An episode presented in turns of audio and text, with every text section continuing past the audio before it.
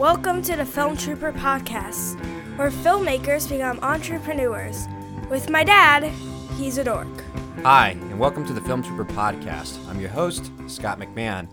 This is the podcast where we try to help filmmakers become entrepreneurs.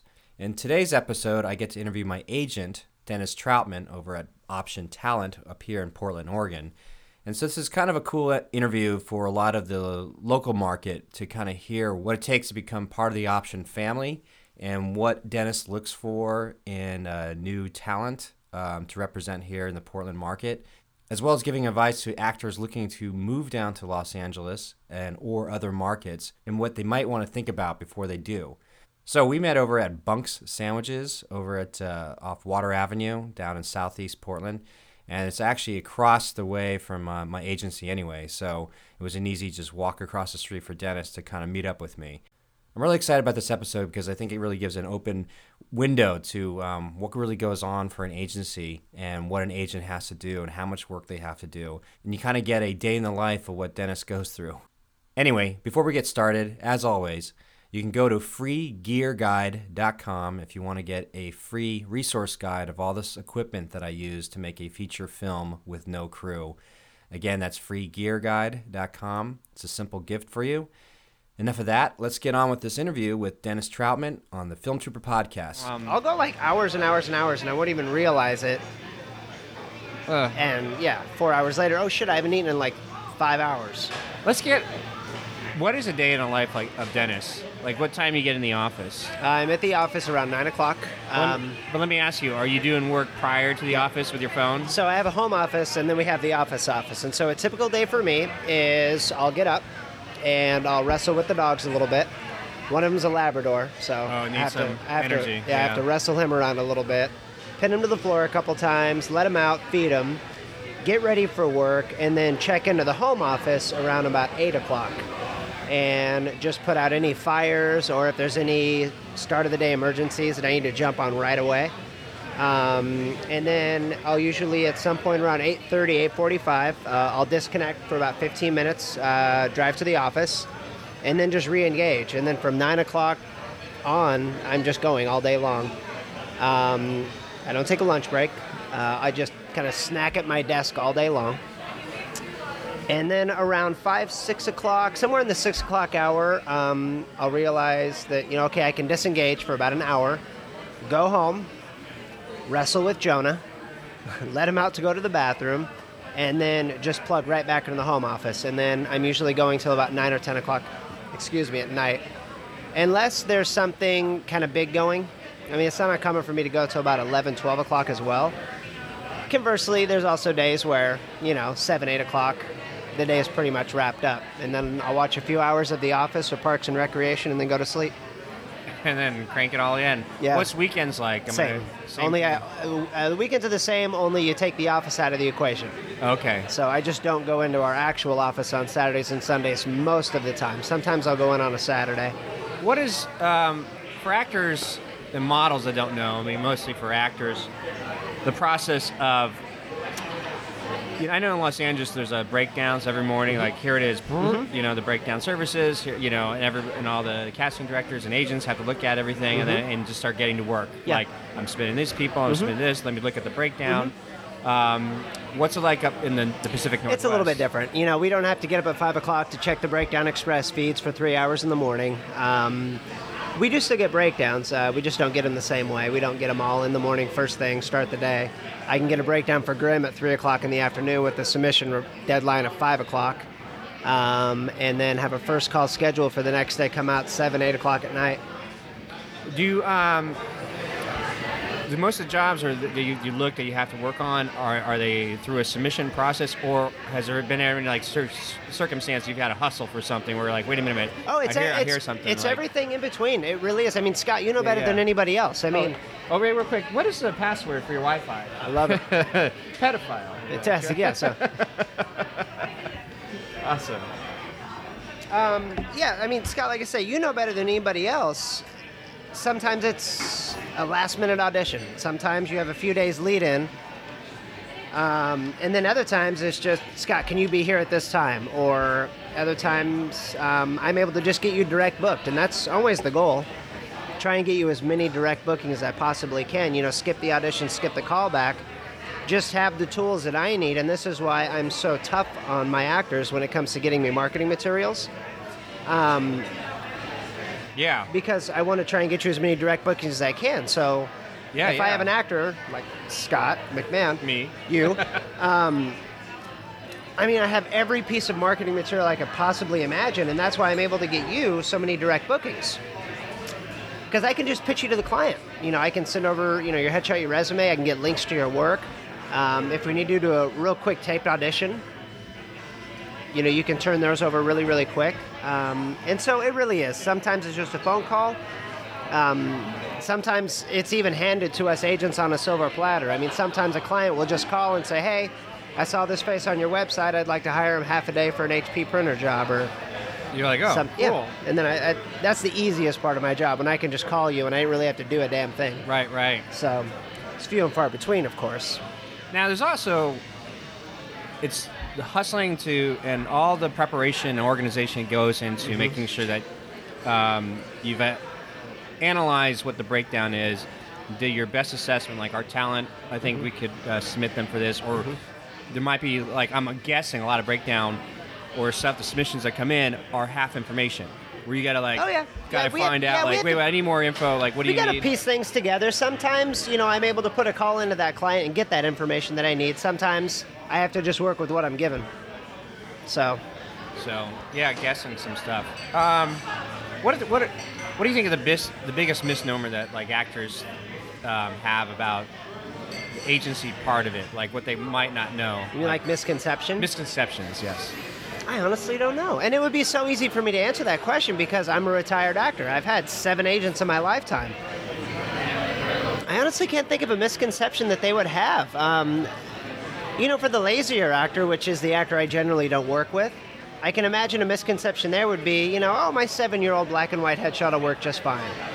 Um, or, you know, three o'clock really means 307. Or, oh, I forgot to bring my headshot and my resume, but oh well. Um, so I think it's just, I think the misconception would just be that a typical actor, not, I don't want to say a typical actor, but there's a lot of actors out there that are a lot lazier than they think they need to be. They're lazier than they should be, and they don't realize that they need to step it up a little bit. The professional etiquette. The professional etiquette, the professionalism, uh, really being able to market themselves effectively. And sometimes it's just a matter of being on time and making sure you have all your marketing materials with you. right. Um, And that's a I, I guess I would say the mi- biggest misconception about agents would be is that we're not magicians, yeah. or at least not all of us. Some of us are. Or there's like the, the stereotype of, or the, the old misconception of, um, ah, you know, my, you know, I don't think my agent likes me. You're not, not submitting me for any of this stuff. And I don't. That's not the case at all. I think it's a lot easier to have that misconception if you're with an agency that has a much larger roster. Um, you know, if, if your agency has, you know, 500 actors and there's 25 other faces that look just like yours, I think it'd be really easy to feel like that. You know, you, you definitely don't have that trust there. Um, and I can't work like that.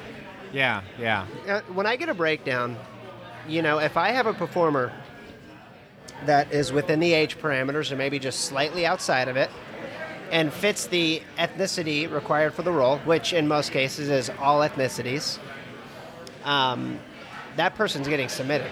I'm going to pitch that person. And, and it isn't about, well, it, you know, Tabor got the last one, so I'm going to submit Scott for this one. Or because we have so few numbers, if you're right for it, you're getting pitched, hands down. I mean, as a business, it, you know, we have to create revenue. Um, and so it's in my best interest to get as many actors booked on as many jobs as I can. So politics doesn't play a part, or turns doesn't really play a part. I just literally want to get as many actors booked on as many jobs as I can. That's how we create revenue. Um, and I think maybe that's what actors don't realize sometimes, is that if you're if you're at least, and I can't speak for the other agencies, but I can speak for mine. If you're on my board, I'm literally hundred percent devoted to you. right. And I can tell that you know you're very selective. You don't take a lot of people on because you, you're like, I need to only. It's a tough To, agency to get into. yeah. So I've been you know lucky to ju- you know to stumble onto this one. obviously. yeah, that goes both ways, Scott. Um, you know, when I first got your submission, I don't know what was it a couple of years ago now, maybe, maybe not year and a quite that year and a half half. ago. You know, a lot of uh, when I get a submission, one of three things will happen. Obviously, I'll I immediately you know discard it if it's not right. I'll keep it on file. Um, or there'll be the submission where I'll see something there that interests me, but I either don't have room for it or I don't have time to pursue it. Um, I can really only pursue new talent when I'm not focused on my current roster. That's my first and foremost priority. And then there will be the third submission that I receive. I mean, it's it's it's rare, but you'll get that one submission where you're, if there's a phone number, you're calling it right away, and that was yours. yeah. When you submitted, I turned because we're all in swivel screen, so I turned the monitor over to Nina, and we both just looked at each other like, "Holy shit! Hopefully this guy hasn't signed somewhere else yet." Um, and I picked up the phone right away. I got you answered right away. You and I talked, got a meeting set up, you know, in no time at all, and it was a no-brainer for me. I could tell just by your resume and your pedigree um, that you were a, a home run, and I just you have a great look for this market. Thank you. Yeah. Yeah. I um, it's interesting. I submitted to all the agencies in I town. remember you telling me and that. You were the only guys. I only ones to honestly call back. cannot believe what everyone else was thinking when they saw your submission and passed, or didn't pick up the phone immediately I and get call any- you. nothing. You didn't get anything, did you? Yeah, you were the only person to call back. I and see, I, I consider. I, I think I have vision. I, I think I do. I think I'm pretty damn good at what I do, um, and I think I'm really good at people. Um, but it doesn't take a rocket scientist to look at your headshot and your resume and not realize that that person's going to book 10 jobs this year alone. I had a very good year last year. And you did. Sure. At least 10 jobs. Yeah. And, and I knew you would. It didn't come as a surprise. I knew you were going to be on a heater right away, and you were going to stay on that heater for a long time. So, Yeah, it was very interesting, and um, you know, I feel very lucky and blessed to be part of the uh, option family for sure. goes both ways, uh, brother. I mean, we're lucky to have you, man. Oh, thank you. So it's um, And let's be honest. I mean, again, I'm, I'm, I'm, I have a business that needs to create revenue, and you create a good amount of revenue for my business. As much as I love getting you opportunities, as much as I love seeing your face on my TV, you know, as much as I love helping you make your dreams come true, because that's really what it's all about. That goes both ways. Um, I think that's when we hit we hit it off when I first met because it was like it's kind of like my years in production in the back end and was simply like I get the gig like you know I'm Mm-hmm. Yeah. here to make you money so if like Exactly. there's any type of audition you need me to go out to Yeah. I'm in it and I'll do my best Yeah. and bring the professionalism to it and um, yeah so it was all that You But the flip side of that, Scott, is it's also personality based. Because my roster is so small and it's so specialized and individualized, I have to have a personal connection with everybody that I represent. And you do So while on paper you were a home run, if you were to come in my office and be kind of a dick, or Yeah, if yeah, I could yeah. sense ego, or if I could sense any of that, I don't care how good you are, you and I wouldn't have worked together. But right off the bat, I could just tell that you were a good fella. well, thanks. Um, you know, you have personality, you're charming, you're funny, you're personable, you're open, you're honest, you're knowledgeable, you're courteous. You know, you're all of those qualities that we look for in people. Um, and so it's not just enough to have a great look and a good resume and a good body of work and a, and a, and a skill set. To work with us, you also just have to be a really stand up person. And I have to say, thank you so much. That was very kind, but Very welcome. uh, uh, collectively, it's true because when the other uh, um, option talent meets each other, Yeah. there is this It's overwhelming, like just family or Yeah, the, the, the kindness. It's yeah, it's it's uh, it's exhilarating. I, I can't.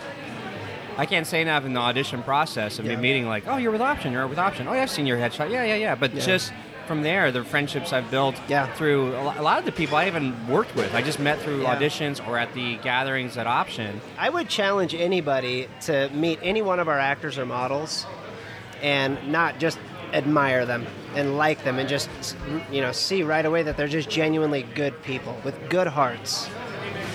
So, Yeah, it's um, it's been a good year just for that. yeah. and I really enjoyed that process, and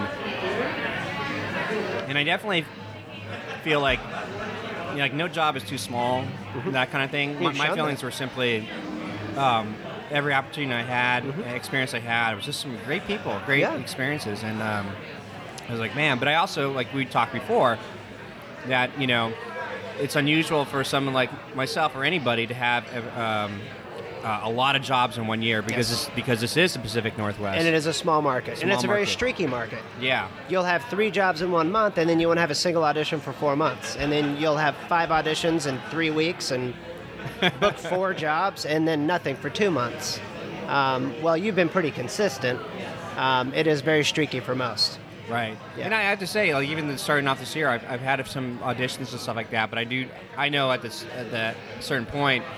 Um, for instance, I, I think we went into like a, um, a Kroger's uh, audition, but you yeah, could just tell uh, just last week or Yeah. earlier this week. At a, you know, Yeah. it's a, a good time, but I could tell like the, mo- the the main focus was, um, you know, it's a not a cattle call, but they're looking for Mm-hmm. a, a different look, and who, are- you know, they, they mix it up all the time. Yeah. So you get real streaky. You can be, Yeah. you know, part of their, their repertoire for a couple like months, and then then you're not. you No, know, that's absolutely true. Yeah, we've got one gal, uh, um, who's Oh, yeah, booking. yeah. She's booking a lot of uh, Kroger stuff right now Yeah. and Fred Meyer stuff, um, and uh, and I've noticed that as well.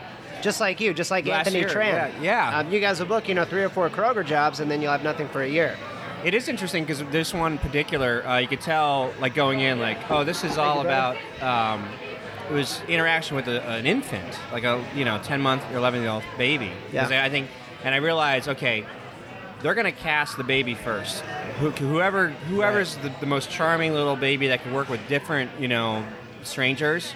That's who they're going to cast first, Yeah. and the, based on the, the look and the ethnicity of that character or that baby, that they're going to then hire. And then the, they'll the find. And there was only three roles on that breakdown. It was- Right, It was a baby, uh, a, a girl, a boy, a young girl. boy, Yeah, young boy.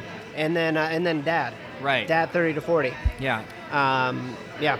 So you know, you kind of like Yeah, they'll cast that one around the baby. exactly Likely. I mean, you know, we're not, you know, we're not there, and we don't know for sure, and it's always a little bit of speculation. But yeah, But you know what? I, if I was in their shoes, I'd do the same thing. Oh, yeah, you would. I, you know, I was like, we, you, got to make sure that whoever that star kid is, and then we'll build it around them. and I think that's one of the reasons why you do so well too, is because of your production background.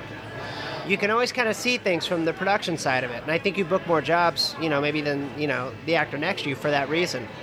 Yeah, and then also keeping a level head. You know, after t- even talking to Ted Rooney, you know, the, the the the actor's job is to do your best, to be professional, do your performance for that one or two people in the room, and that's what your job is. Yep. The icing on the cake is if you get the job. That's what I tell actors. You know, it's not your job to book jobs; it's your job to audition. and if you get a callback, then your job is the callback. And if you get the job, then your job is the job. yeah. But it starts with the audition. That's your job is to audition. So It's true, and I think if you keep that perspective, it, it helps. It's Mm-hmm. um, and you realize you still have the joy of performing, Yeah. no matter what it is, or whatever the, the, the scenario is, and and taking um, all the lessons learned. But you do meet people, and you, you see them all the time.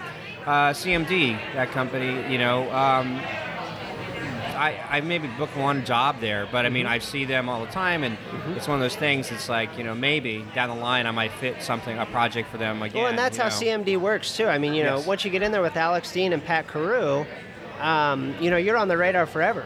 You know, and it might be a year until you hear from them again. But that's one of those clients that would just reach out to me and say, hey, "Will you check Scott's availability for the 24th?" What is the bigger? Uh, it's funny. I'm, I my goal is to eat while you talk. Yeah, I know. So, but I had to ask the question, let you talk, and then me, let me eat. I'll try and come up with some really long-winded answers for you. If I had known, like I normally when we do these podcasts, like I'll have like both of us are just eating, well, and that's just the charm of it. I'll Mm-hmm. help. You know, I'm eating a tater tot. You can't let those. go. I can't eat those things. They're so damn good. Um, For everybody that's listening, Bunk Bar has the greatest tater tots in the world. some damn good sandwiches too. Yeah, for sure. Oh, they make sandwiches too? Wow. Uh-huh. Wow, it's amazing. What is the what's the big picture uh, for you for or vision do you see for Yeah. Portland and option and yourself and you know and growing it or you know like personal challenges? I think in that? Portland is going to continue to grow. I think we have a really great infrastructure for that growth. Um, our crew runs about four, five, six deep, and that's legitimate crew, you know. And our talent pool is off the charts. You know, anytime you read a study, you know, on the five best cities in America to live in, you know, Portland is always in that top five. And so people for years have been flocking to Portland. Um, secretaries, judges, plumbers, electricians, police officers, actors are no different. And the fact that we have a couple shows that shoot here hasn't really halted that influx of actors to this market. So we have an overabundance of actors. We have seven legitimate agencies. We have four casting directors. We have an abundance of coaches. And so, in some respect, you know, we're a little bit oversaturated in this market, but that also lends itself to more and more work coming. We have the actors, we have the crew, we have casting, we have tons of great producers, tons of great directors. And so that's my vision for Portland is that it will continue to grow. Um, I think that we I think there's a couple things we have to watch out for. And I've gone on record as saying this before, so I don't hesitate to say it again. I do believe that Portland is a market that celebrates mediocrity. um, and I think that's something we have to watch out for. Um, I think that we have to continually be stepping up our game and not just celebrating the fact that somebody made something. You know, it's great. It's great that you made something, but let's not laud it and celebrate it, you know, and, and applaud it as if it's something great if it's not. I think that's one thing that causes us to backpedal a little bit. But I think Portland will continue to grow. I think that we are going to need more incentive money. I think uh, the government's been great. The state of Oregon's been great about raising our incentives. Uh, this last year was six to ten million dollars. But look at markets like North Carolina, Atlanta, Michigan is a fantastic market, and these markets have fantastic incentive programs, and they have a solid infrastructure for it. So I, that's what I see with Portland. I see Portland continuing to grow. Uh, we we can handle it. We can we can take on another two series. We can handle three more films, Right. um, and we can handle them all shooting at the same time. So that's my vision for Portland. My vision for Option. You know, we've we've always had one of the smallest rosters in town. I keep a very small roster because Yeah. I don't I don't. My boards right now are capped at 75 and 75, men and women. And I don't look at my board and say, I represent 75 women. I represent Adrian, and I represent Hannah, and I represent Masa, and I represent Lisa.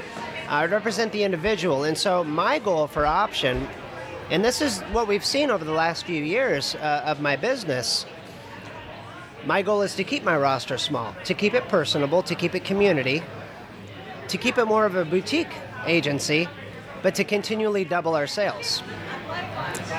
And you look at that on paper and you think, well, how on earth is that possible? How can you keep the same roster you've had over the last four years and be doubling your sales every year? How is that happening?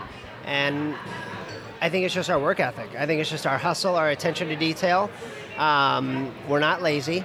We're continually seeking new clients. Um, and, and, and I think that's just going to continue. We've already started to see it in 2014. Uh, uh, on camera sales uh, so far in 2014 are doubled over 2013, January, February of last year. And those were amazing months last year. Yeah. And I'm doing it with the same people. Now, granted, I'm adding a new face here and there. Last year, we added Scott McMahon. um, we added Hannah Barefoot. Um, you know, but that also, you know, fills some gaps of people that moved to other markets. Uh, Jonah Weston moved to New Orleans this year. Mia Allen just moved to New Orleans. Um, we've had a handful of actors recently move to Los Angeles. And so that opens up spots on the roster to bring on a few new faces. We don't have turnover because it is such a tough agency to get into and because we are so selective about who we represent because there has to be so many factors in place. Right. But I occasionally do get an opportunity where I do get to bring on that new face. Um, but that being said, we are committed to keeping the roster pretty darn small, but still continually growing our sales, growing our clients. What um, I, think everybody when they like when we publish this podcast, especially actors in town, they want to probably know like, what, how can I get in, or how can I make a difference of when I make a submission into option? What what are the things that what are the it things that you need to know? I was just having this. Uh, one of our actors, uh, Dan Considine, is uh, actually about to move to Los Angeles. And so I had him in for a meeting just to kind of help arm him for that because I'm a retired actor. Um, I made that move as an actor. Um, and so I've had that experience. And so anytime one of my actors does move out of market, I always like to meet with them and try and help coach them up a little bit on what to expect and how to best present yourself. And now I can do that from the agent's perspective as well. And so Dan and I actually just went through a lot of my submissions, actors that submit to option. And I showed him literally what works and what doesn't work, what I skip over. You know, when I get a submission that has no marketing materials attached to it, um, you know, that's often discarded and disregarded right away. Occasionally, I do get a submission from somebody that will send me an email and just says, hey, I don't know anything about this business. I think it's something I'd like to do. How do I make that happen? I'm more than that's the email I do return, or that's the phone call I do make. And I consider that setting somebody on the path. You know, here's a list of some great photographers, here's a list of some great coaches, here's some good resources. These are things that you're going to need to do before it's even time for you to submit yourself to an agency. Um, and I'm happy to have that conversation.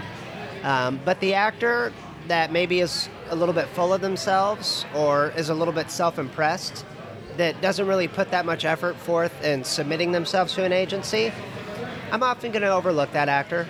That's often going to go, you know, put into a file. Um, what I look for is, you know, a nice introduction. You know, right away, I just want to know if you're, you know, a, a- nice person. Right. I want to know if you know you're, you know, you know how to correspond, you know, with with a measure of friendliness, because that's really important to me. Um, and then I want to assess your marketing materials. Do you have a halfway decent headshot? Do you have a black and white headshot, or you know, is your headshot 10 years old, or is your headshot, you know, just not look that good? Um, I don't put as much attention into that because I can see past that and see the person. But really, when it comes to an actor who just wants to submit, first of all, I recommend submitting to all the agencies just like you did. And I recommend to an actor meeting with as many agencies as possible before they decide on who it is they want to sign with. One thing I don't tolerate is distrust.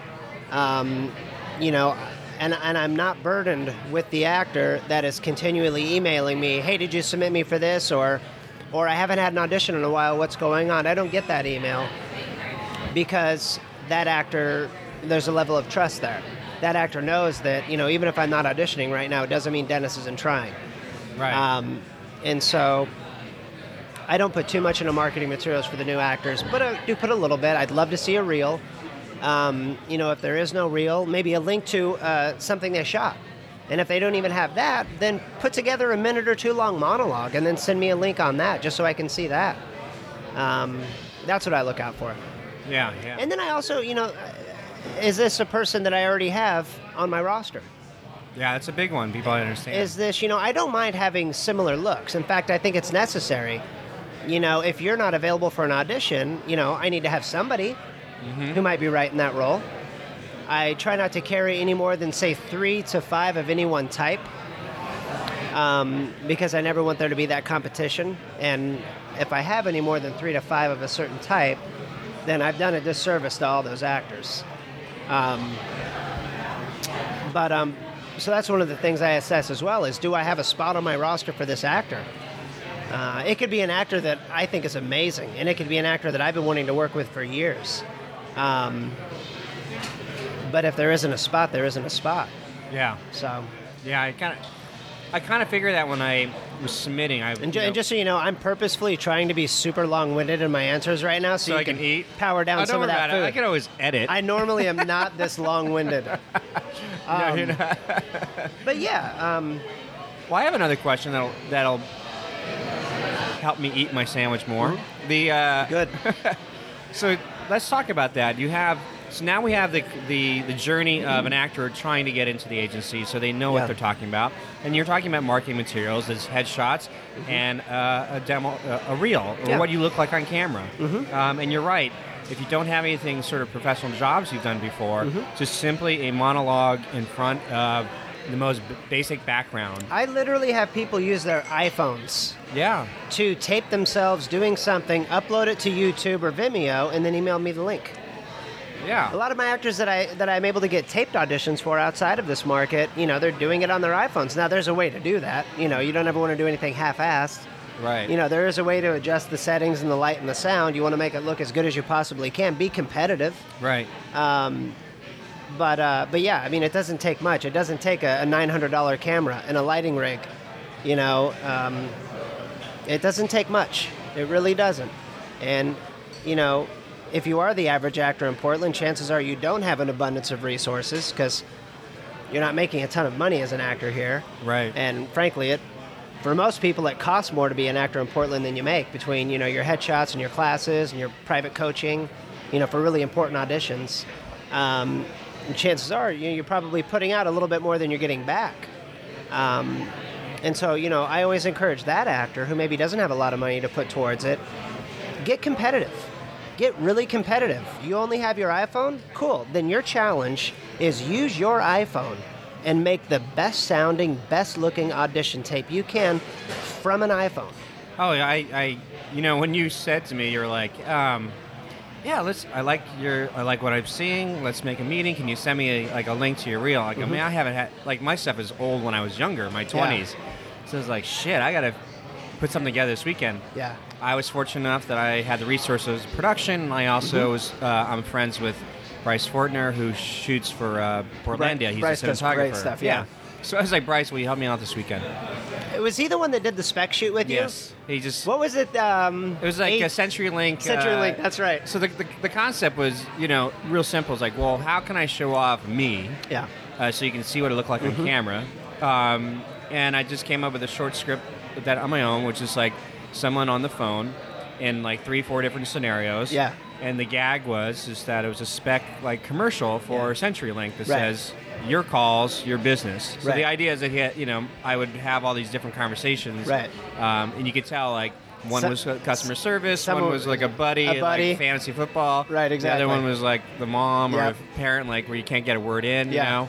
And it was real simple. Yeah, that was the one over the kitchen sink. I Yeah, remember yeah, this yeah, spot. Yeah. So I sent really that clever. to you, and you were like, "That is great." And I'm like, "Oh, cool." So And see, and, and I when I saw that, I thought that was an actual CenturyLink spot. I try to make Now, it. I'm not an idiot, Yeah, yeah, yeah.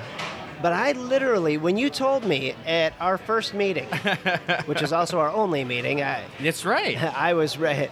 All I needed for you was to walk through the door and not be a complete asshole. I needed you to just walk through the door and just be a, a genuinely good guy, and it was a done deal. Which I could tell as soon as I looked you in the shook your hand and looked you in the eye, I could tell. Thank you. And then you told me that that CenturyLink was actually just a, a spec thing that you did with a buddy of yours. I couldn't believe it. And that was just I for you. literally, I mean, and it that was just for us. Yeah, that was exactly. amazing. And see, that's a great example, Scott. You got competitive. Yeah. And now you have a pedigree for production. You have a history in production, so you do have a slight leg up. right. I mean, anytime you do taped auditions, I can't believe it. Like that one where you're on vacation with your family in a cabin somewhere Yeah, yeah. And you made this AT&T taped audition and I'm talking about front and back end cards and graphics on the screen and it looked like a finished produced spot and you did this with an iPad in a cabin with your daughters. Right, right. Um, and so you obviously do have a pedigree and a skill set that not everybody does. But that is a great example. I mean, to make that CenturyLink spot just as a showpiece for me, you know, and the fact that I looked at it and I thought, oh, wow, I wonder where he booked the CenturyLink. He doesn't have representation. I, I wonder who he booked this through. I couldn't believe it. Well, there you go. That was a good. That's a good thing you just mentioned. Get, get competitive. Get and there is. competitive. You have to because the thing is, because there is an overabundance of actors in this market. And yeah, we do have a lot of agents. In fact, we have an overabundance of agents as well. Yeah. you have to get competitive. You really, really do. And it's not enough to just kind of half ass a submission and, hey, I'm, you know, John Smith and I'm kind of a big deal and I used to do some stuff back in the day. That's just going to fall on deaf ears and blind eyes. Right, right. No.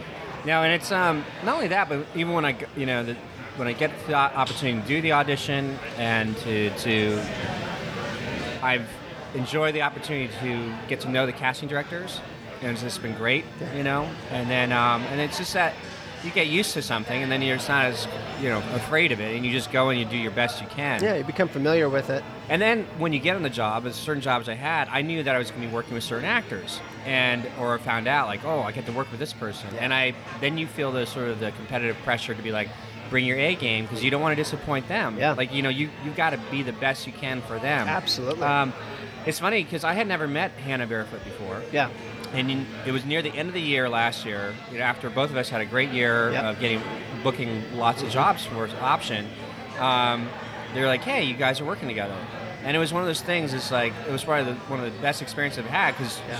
she and I just gelled in terms of as professionals. And Was this the uh, big puddle shoot? yes, it was. Um, your guys' chemistry was off the chart. it was and it was so much it was exhilarating it was like Yeah. and i and because I felt like honestly i told her i felt the pressure of like Yeah.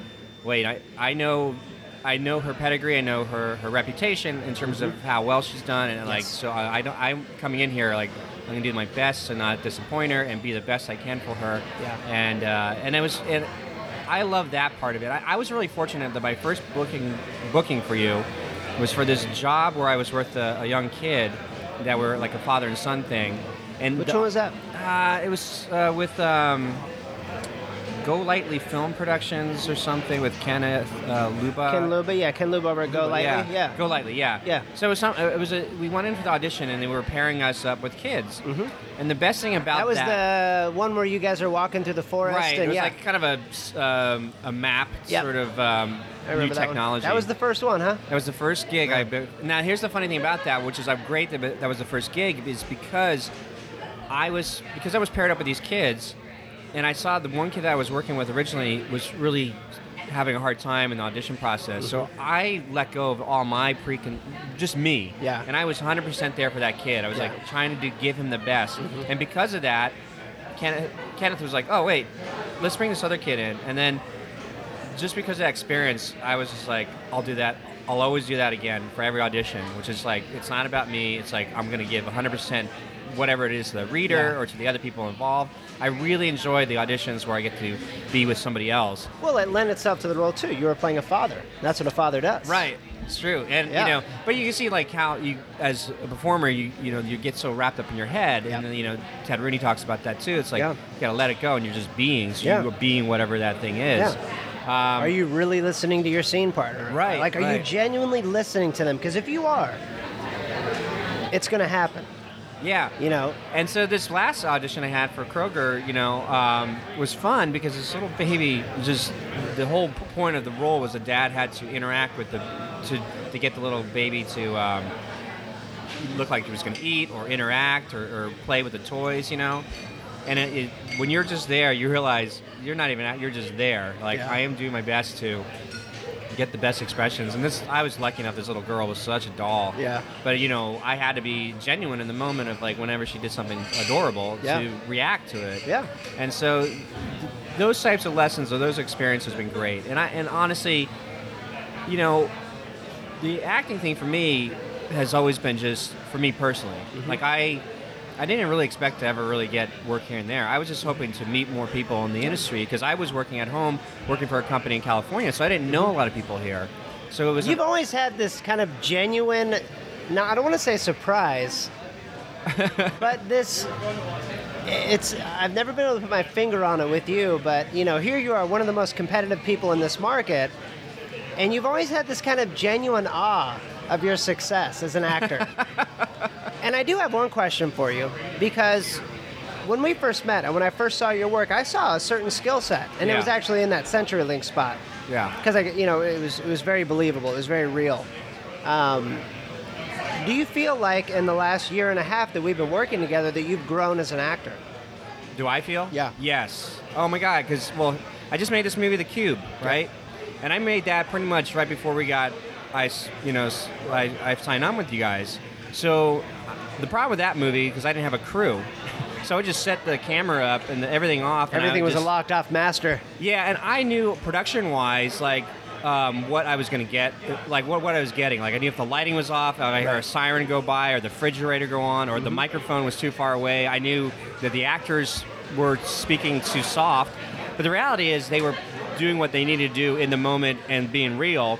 And so a lot of my acting, uh, unfortunately, in that movie was like I was like talking louder than I should, just because I was trying to get the production stuff. So I did my best to edit around it. Well, you weren't just focused on the character. Oh, yeah, you know, you were also everything, yeah. you were thinking about the details and, and the directing and the lighting Right. and the marketing and, and everything else. So because of that, um, just getting to me, I felt like I got to get like all these cobwebs off. I hadn't done, I hadn't acted Yeah. since I was uh, younger, and I was, I had, you know, I had my time in LA and and uh, had those experiences as well. And but as the more the consistency got through, I got more consistent with the uh, and comfortable with the auditioning process, and then just n- and not have to worry about any of that other stuff, and I could Yeah. just focus being the best I can in that moment. And then on top of that, I started taking these classes with Michael Taylor Fontaine Yeah. over here at Casting House Northwest, and it was great. Yeah. It, it re- then it really turned turned the corner. So it's funny. I, I feel like um, I've gotten better as an actor, but um, but the way the market goes, I Yeah. haven't booked anything yet. So Yeah. it's like it's so funny that- because I look yeah. back, I go, man, I could have done a lot better job Right, exactly. before. and I think you've also just had some really great. You know, let's let's take that Big Puddle Films project you did. You know, it's it's no secret that Jason Satterlund is an actor's director. And so here you are for a couple days, you know, working directly with Jason, who's gonna, regardless of whether or not he's trying to, he's gonna educate you. Inadvertently, however, indirectly, you know, and then you're also working with Hannah. And so mm-hmm. you're working with a fine actor, like a great, seasoned, trained, dedicated, you know, compassionate scene partner. So you're going to grow in that regard. And so here you do. You spend two days on set with these two, and you're just going to naturally grow as an actor just from that experience. Exactly. Yeah. And I felt exactly the same way. I was just like, oh wow, this is amazing. You know, the I, I- you know, I I got I always get such great feedback on you, and, and the finished product tells you know the tale. Oh. You know, people say wonderful things about you and how great you were, and then we see the spot, and we know obviously they weren't full of shit. You were great. but the feedback I got from both Jason and Hannah was the same, and that well, Jason was blown away by the chemistry you guys had, and they both said the same thing.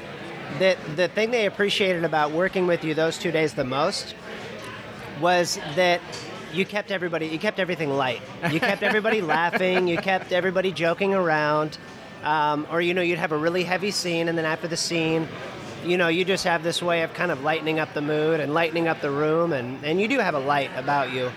Um, but yeah i thought that was really great feedback to get that your work was fantastic and the chemistry was off the charts but that just as a human being on the set you were just you were light and you were fun and you were you know you were a prankster and you were making people laugh and you were goofing off and and that's the best It's it's too fun not to, and I thank you so much. You know, and I you know that's why people get involved with this stuff. I mean, this, I don't. It doesn't come from a place of pain for me. It becomes comes from a place of joy, and you know.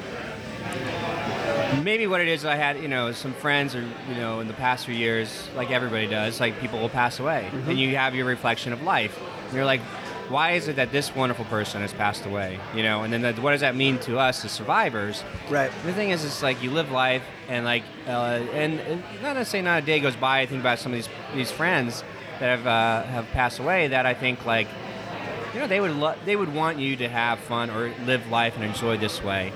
And a lot of honestly, getting back to the acting thing up here, you know, when I told my wife and stuff like that, it was just simply like a, it was like a fuck it moment. right Like I have no other reason other than I'm just want to do it for myself. Yeah. And nothing. I have nothing to prove to anybody else. I'm a I'm a dad. I'm a I'm older now. It's like I'm not trying to be. you're the, not the young- desperate and you don't need it Exactly. and i think that's one of the things that makes you so effective Uh, really i mean think about it you know desperation is a stinky cologne Yeah. and there's a lot of it here in this market Here's the interesting thing. Acting wise, um, I am there 100% for you guys in terms of like the job comes in, I'll do my best to be there and and be as competitive and make it happen to earn some money, earn Yeah. some bread. Yeah. Um, I actually don't like um, get involved with a lot of local like independent stuff or stuff like that because um, I have my own projects I'm working on Yeah. that I find the creative fulfillment that way. Yeah. But I also know that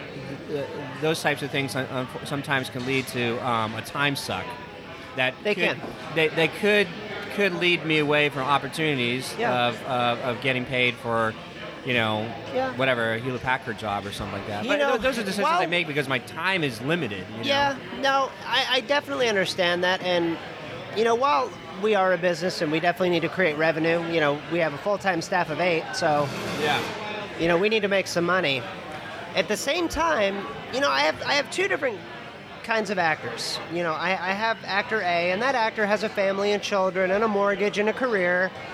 And they're happy to get their few auditions whenever they come, but they're also just really content in their life here in the Pacific Northwest. You know, they don't really need it that bad.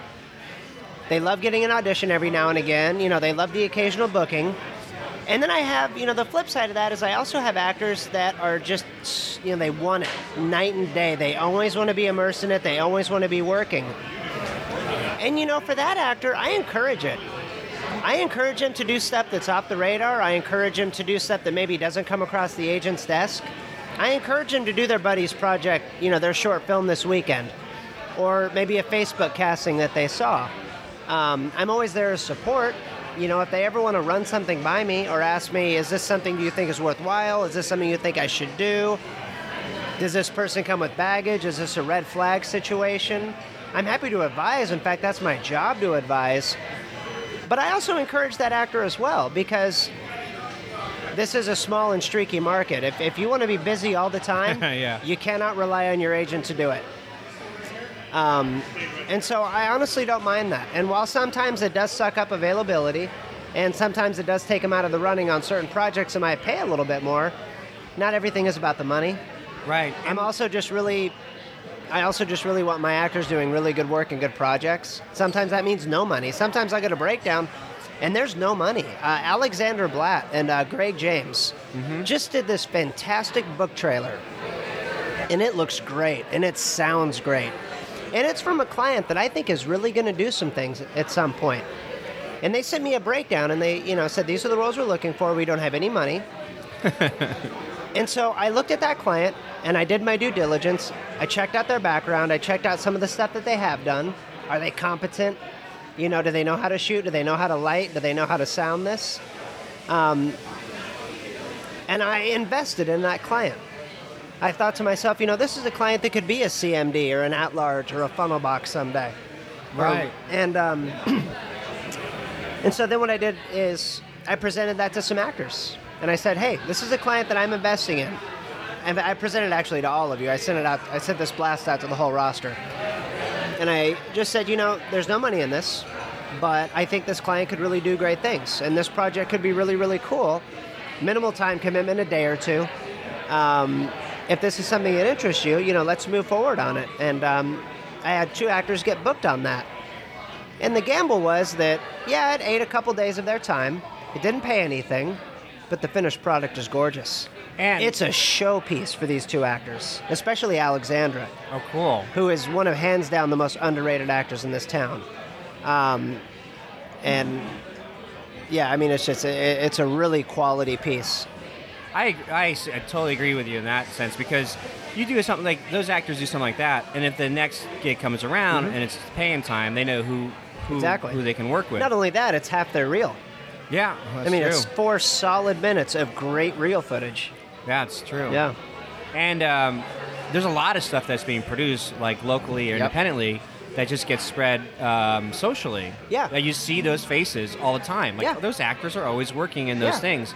You know, I'm I have yet to be part of that sort of um, that crew per se, but it's I enjoy when I get a chance to meet them because I've seen their body work. And uh, but you never know. You're right. So that's outside of the agency. I think you would do that a lot more if you weren't already involved yourself. Yes. If you weren't involved in production or marketing or, you know, even just this. Oh, you know, yeah, the podcast is- that you do. you know, you just you're always doing something, Right. um, and you're doing your own stuff. Yeah. And I'm, I'm I can't wait for you to do your next film. Literally. That's uh well the next one I'm making I'm not even in it I'm just I'm making it but Yeah. um but um the one after that which I hope to that's the the fun part you know to make it bigger I'm trying to make each one a little bigger bigger bigger Yeah. um, there is a goal end goal in mind eventually just not to die before that you know Right. Stay alive as long as you can. so funny but let me ask you um, as I take finish this sandwich here Oh, I think okay. another great thing that uh, actors would probably want to know is what is your advice for those who are going to make the transition and they want to get down to Los Angeles? What should they expect from going to like a small market to the market? Dramatic pause as I take another drink of my beer. Swallow this tater tot. They're delicious. um, that's a really good question. You know, I think one of the things you can, one of the biggest mistakes you can make is making that move too soon. LA, and let's just use LA as an example. LA is the most competitive market in the world. Yes, the studio system is dying. I think even Scorsese just said after Wolf of Wall Street he's not shooting on film anymore. Literally, I think I cried myself to sleep that night. You know, the market is changing.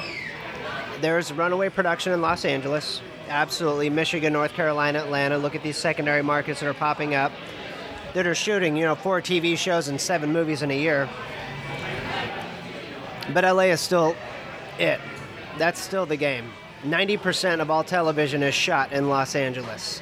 Um, you know, it's still the single most competitive market in the world. And going before you're truly ready, unless you have a family that's independently wealthy, unless you just do not have to worry about money or anything, and you can get your seasoning down there, great, go for it. Absolutely. Some of the best coaches, producers, directors, casting directors, they're all in Los Angeles. Some great theater there too. Great theater. Yeah, absolutely. Great improv. Um, but going before you're ready, you know, you want to go down, you know, with some good training, some good preparation, a good reel. Because what people don't realize, you get down there and you think, well, the first thing I'm gonna do is just get an agent. Well, it might take you three fucking years to get an agent, and that's just to get an agent Yeah. then get yourself a manager. And depending on what your representation is, you might also have to get a commercial agent.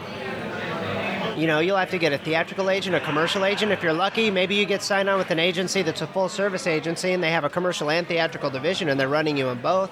Right. But chances are you're going to have to get two agents and a manager at some point. Now, how many people have been successful getting an agent before they even get down there? Highly unlikely. Yeah. That's another mistake a lot of actors make. And I guarantee you about 97% of all actors that submit to an agency before they move there get the same response. Reach out to us when you move down here. Um, you know, secondary markets like Portland are a little bit different. You know, I'll get a submission occasionally from somebody who's moving here from another market and I think they're going to do really well. And so I'll set up a meeting for when they get into town. I don't do it a lot, but I do it sometimes. In LA, that almost never happens you're going to get the same response. Reach out when you move down here. Um, now, I still encourage actors to reach out just before they move down, Yeah. just to just to make you know touchdown. See if you get any response from any of the agencies. You know, ones that have responded to you. You know, they're the first ones on your hit list when you actually do move down there. If you submit to 30 agencies and seven of those agencies give you a response of some sort, other than no thank you we're not interested in those are the first seven agencies that you want to reach out to when you move to los angeles. Those are the first ones. Um, you know you also have to be careful about who you sign with. Um, i worked in casting in los angeles for a lot of years. Yeah. and i think a common misconception is that all agencies get their submissions looked at by casting there are a lot of agencies and agents in LA that send in blind submissions. They're junk submissions. They're they're sending them in, but the casting director is discarding them as soon as they receive them. Um, it wasn't uncommon for me to see that um, from the casting director that I worked for. Um, to get a submission from an agency and not even open it, and that was back in the day, of course, when they were physical submissions and not digital Right. submissions but they see who what agency it's from and automatically it goes in the recycle bin um, without even opening it and looking at it. So you also have to be careful who you sign with. Am i signing with an agent that actually has reached to casting? Um, so. Would you um, recommend maybe an actor to try to make um, connections with the casting, some of the casting directors, and not that, but maybe their assistants, to just ask those questions like, can you maybe is there a list of like agencies that may be on sort of the yeah a red flag list? you might get a need to- response and it never hurts to ask especially if like assistance and yeah like exactly Yeah. it really doesn't hurt to ask and it's a great question to ask and it's a good thing to find out um, but don't expect a response on it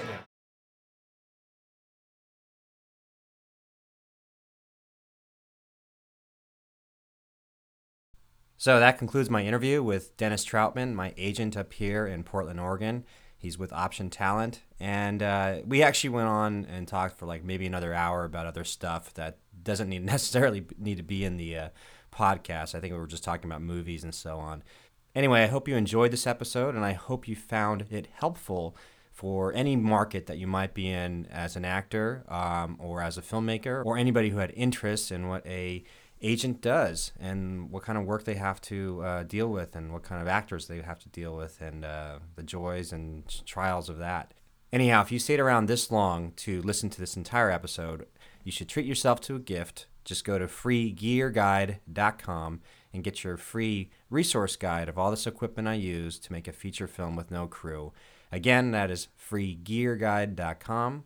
I really appreciate you taking the time to listen to this episode. And again, come back for more here at the Film Trooper Podcast.